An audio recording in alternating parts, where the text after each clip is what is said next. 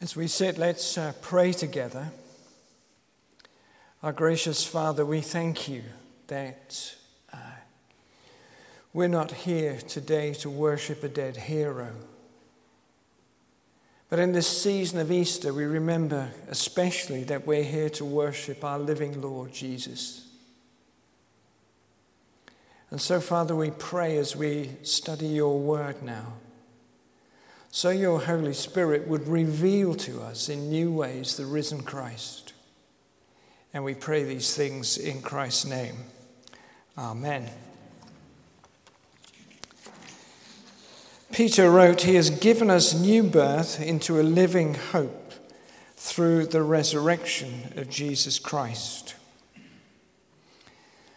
In a recent book written by Sam Knight, a journalist, uh, with the somewhat disconcerting title of Premonition Bureau. Uh, Sam investigates the weird and uncertain world of premonitions. That some people have premonitions, usually warning them of some kind of impending disaster.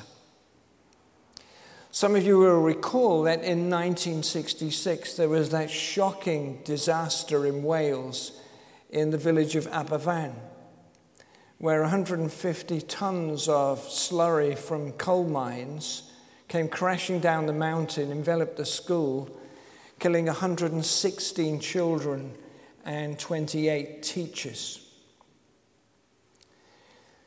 Immediately on the day after the uh, disaster, a psychiatrist called Dr. John Barker arrived in the village to study a child who'd been saved from the uh, mess that the disaster had caused. Sadly, the child died of fright uh, and he wasn't able to investigate it. But what he did discover was this very strange phenomenon that in the week before the Aberfan disaster, children, note, children, had these premonitions of things to come. A 10 year old girl dreamt of the school with something black all over it. An eight year old boy had drawn figures digging in the hillside and had written as a kind of annotation on his drawing, the end. Most of Sam Knight's book is based on the research done by Dr. Barker. And so you'd be probably keen to know does the author, does Sam Knight, is he convinced that premonitions actually are significant?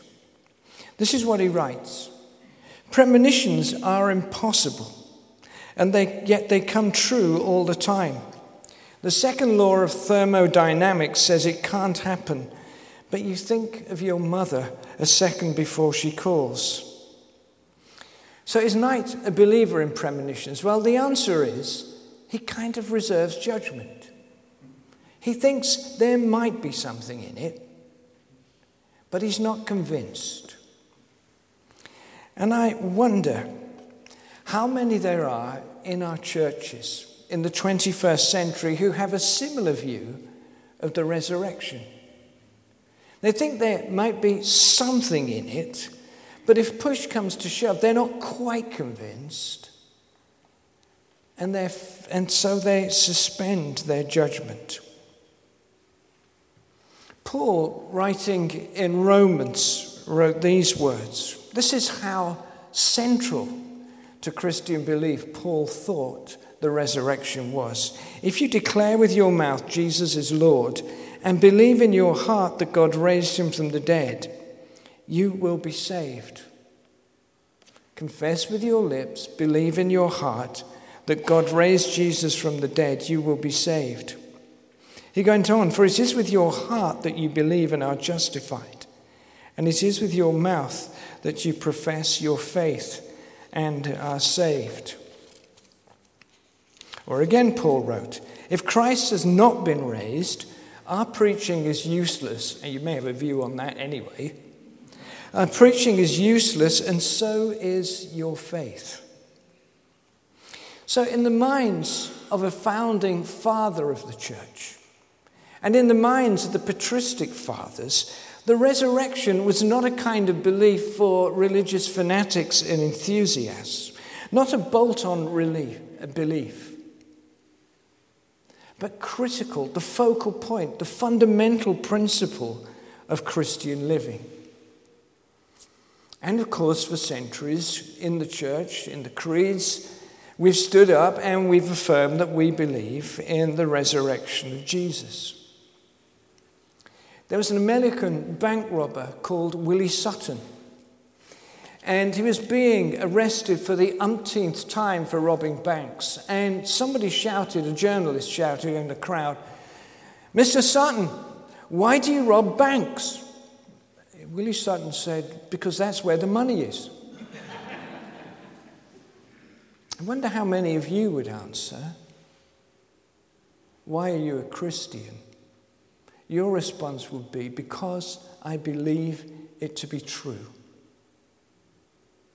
I think it makes sense of life and death, and that's why I believe. Some of you might say, because I think it makes me feel good. Some of you might say, because uh, I think living in the way that Jesus taught might lead to a kinder society than the one that we have. I must confess that I think this is true of me, that for years as a Christian, I went to church. I said the creed, and I tried to falteringly model my life on the example of Jesus Christ.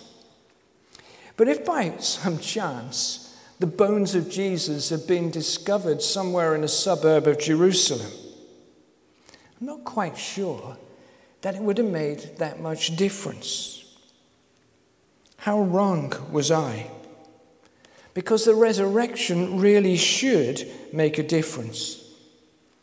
And this morning, I hope to show you in the limited time available, as Peter and Paul clearly tell us, that everything to do with the life of discipleship hinges on belief in the resurrection. Three questions Did it happen? Does it matter? And in the light of it, how now shall we live? Did it happen? Of course, some of you may have picked up some popular and, in the end, facile science written by people like Professor Dawkins. Professor Dawkins said, The proof of, for belief in the resurrection, there is more proof in the story of Jack and the beanstalk. Wrong. The crucifixion and the resurrection was an event in human history, observable and attestable. Let me give you very quickly five reasons why I think it happened. This is not an exhaustive kind of um, work on the proof of the resurrection, but it might just help you. The first thing is if you wanted to create a fantastic story that would be easy to discredit, then you would only need to read the gospel narratives to see that in the culture of the first century AD, the idea of resurrection would be easy to discredit, not least, not least, because the first witness to the resurrection was a woman and a prostitute. That is not me attempting to be sexist. But in terms of gender equality, the first century AD was not peculiarly advanced. Women had no rights whatsoever in relation to men. Luke tells us in his gospel that Mary Magdalene Mary Magdalene had seven demons thrown out of her. Can you imagine in a court of law today a less reliable witness, a prostitute who probably had severe mental illness. And she is the person chosen to be the first witness to the resurrection. In the world in which Jesus died and rose again, it would be inconceivable that this could be true. The second thing is just about everybody who has ever tried to write a book to disprove the resurrection has failed. And indeed, Frank Morison's book, Who Moved the Stone, Frank Morison was a barrister who put all the evidence together for the resurrection and amazingly ended up becoming a believer. Theologian Tom Wright has written a book uh, more recently called The Son of God and the Resurrection. People with great minds, clear analytical thinking, who are able to say, when you look at the evidence, it is incontrovertible. The third thing is, this is a belief that has survived for the best part of 2,000 years. Most lies die a death, don't they? But this has sustained generations of people. Fourthly, it has helped people in dire circumstances. Believing that Jesus is risen has given hope to people, maybe in a way that nothing else has. I always used to think, you know, God's great when you're at the fun fair, but He's amazing when you are at the funeral parlor.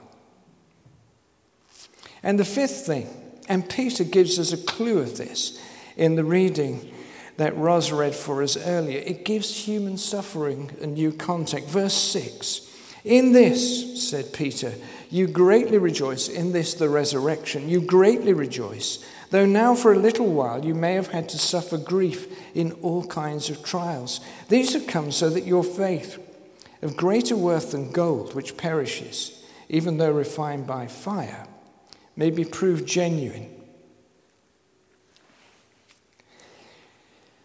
Believing in the resurrection doesn't mean that your life will be pain free. Somebody sticks a pin in you, you'll still feel it. If somebody you love dies, you will still feel it. But belief in the resurrection means that you will always maintain your hope. Second thing, does it matter? I say, yes, it does, although you're sitting there thinking he gets paid to say that. Well, I don't get paid anymore. Yes, it does matter. The whole of our Christian faith pivots on this foundational truth. For without the resurrection, Jesus' claims about himself would be null and void, they would mean nothing. He would just come across as a kind of rather naive, charismatic, but dangerously deluded person. Without the resurrection, the atoning work of Jesus on the cross of Calvary would not be complete. Without the resurrection, you would have no hope. Without the resurrection, you would have no assurance of eternal life. And it changes everything. One of my favorite speakers is an American Presbyterian called Tim Keller. And Tim Keller retired about uh, 18 months ago. And literally, within months of retiring, he was given a terminal diagnosis of pancreatic cancer. In an interview with the New York Post, he said this If the resurrection of Jesus Christ really happened, then ultimately God is going to put everything right. Suffering is going to go away. Evil is going to go away. Death is going to go away. Aging is going to go away. Pancreatic cancer is going to go away.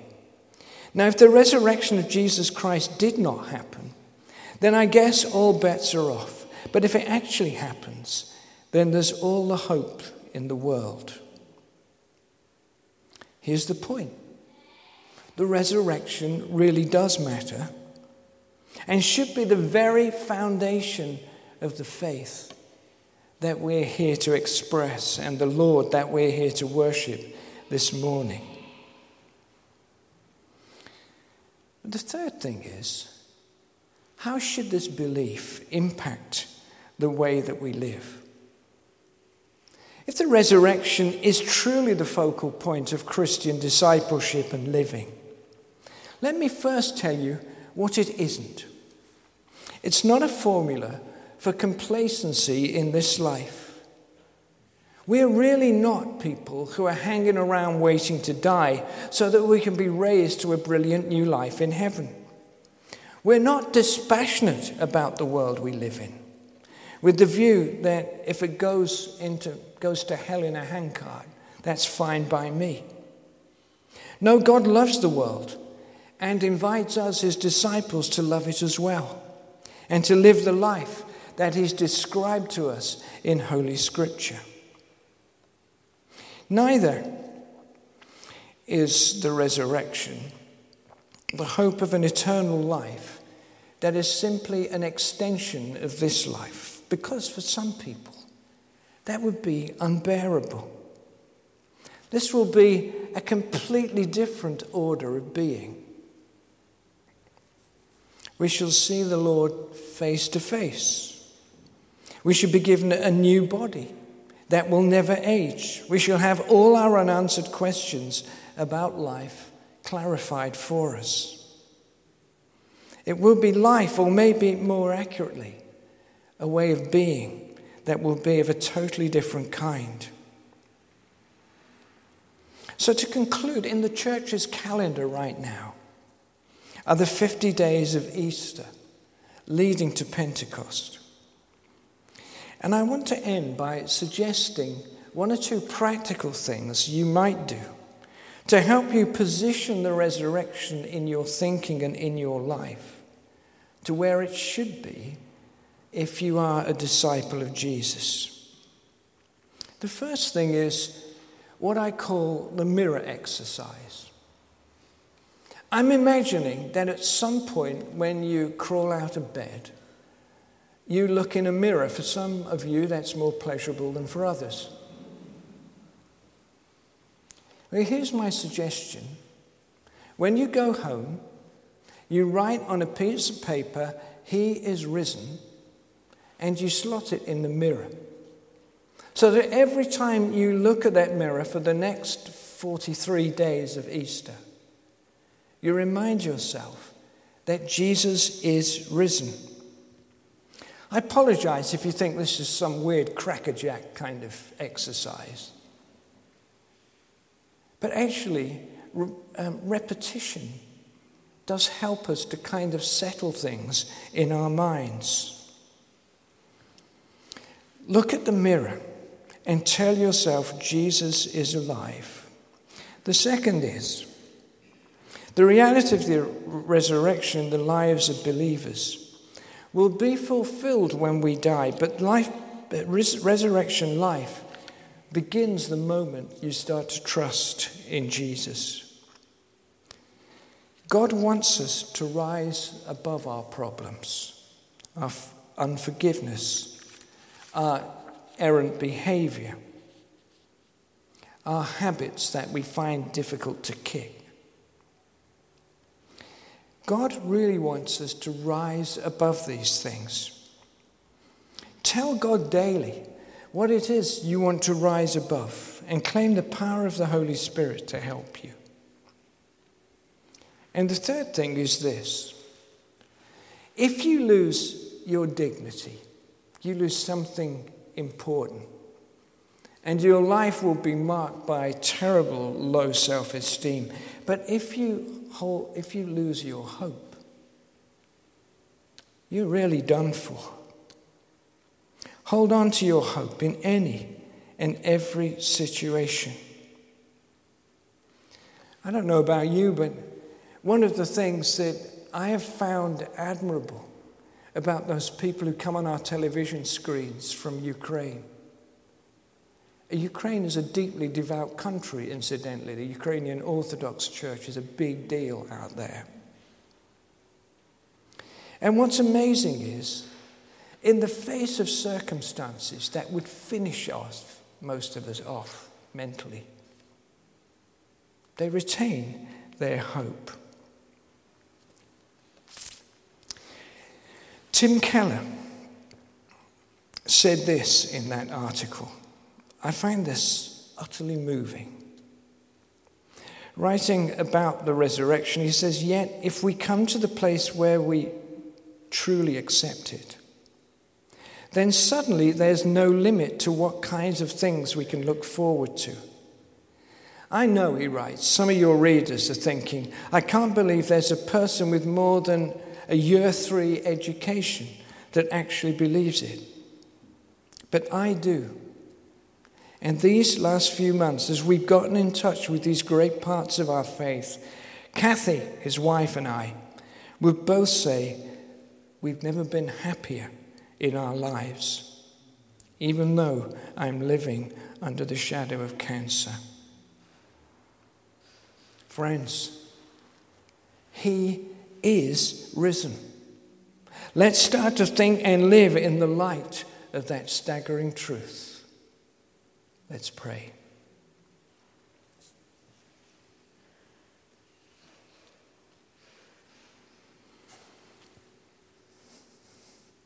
Who would believe, Lord, that any of us could sit on earth with a terminal prognosis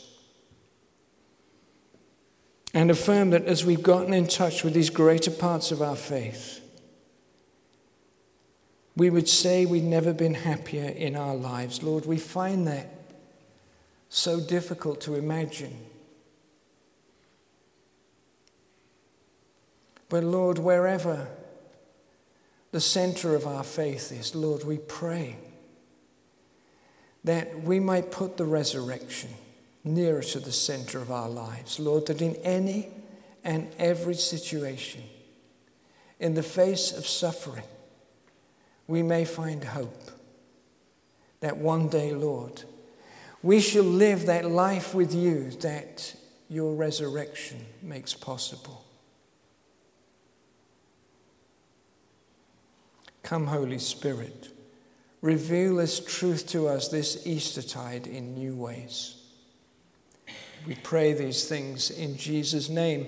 And the people who agreed said together in a loud voice, Amen. Amen.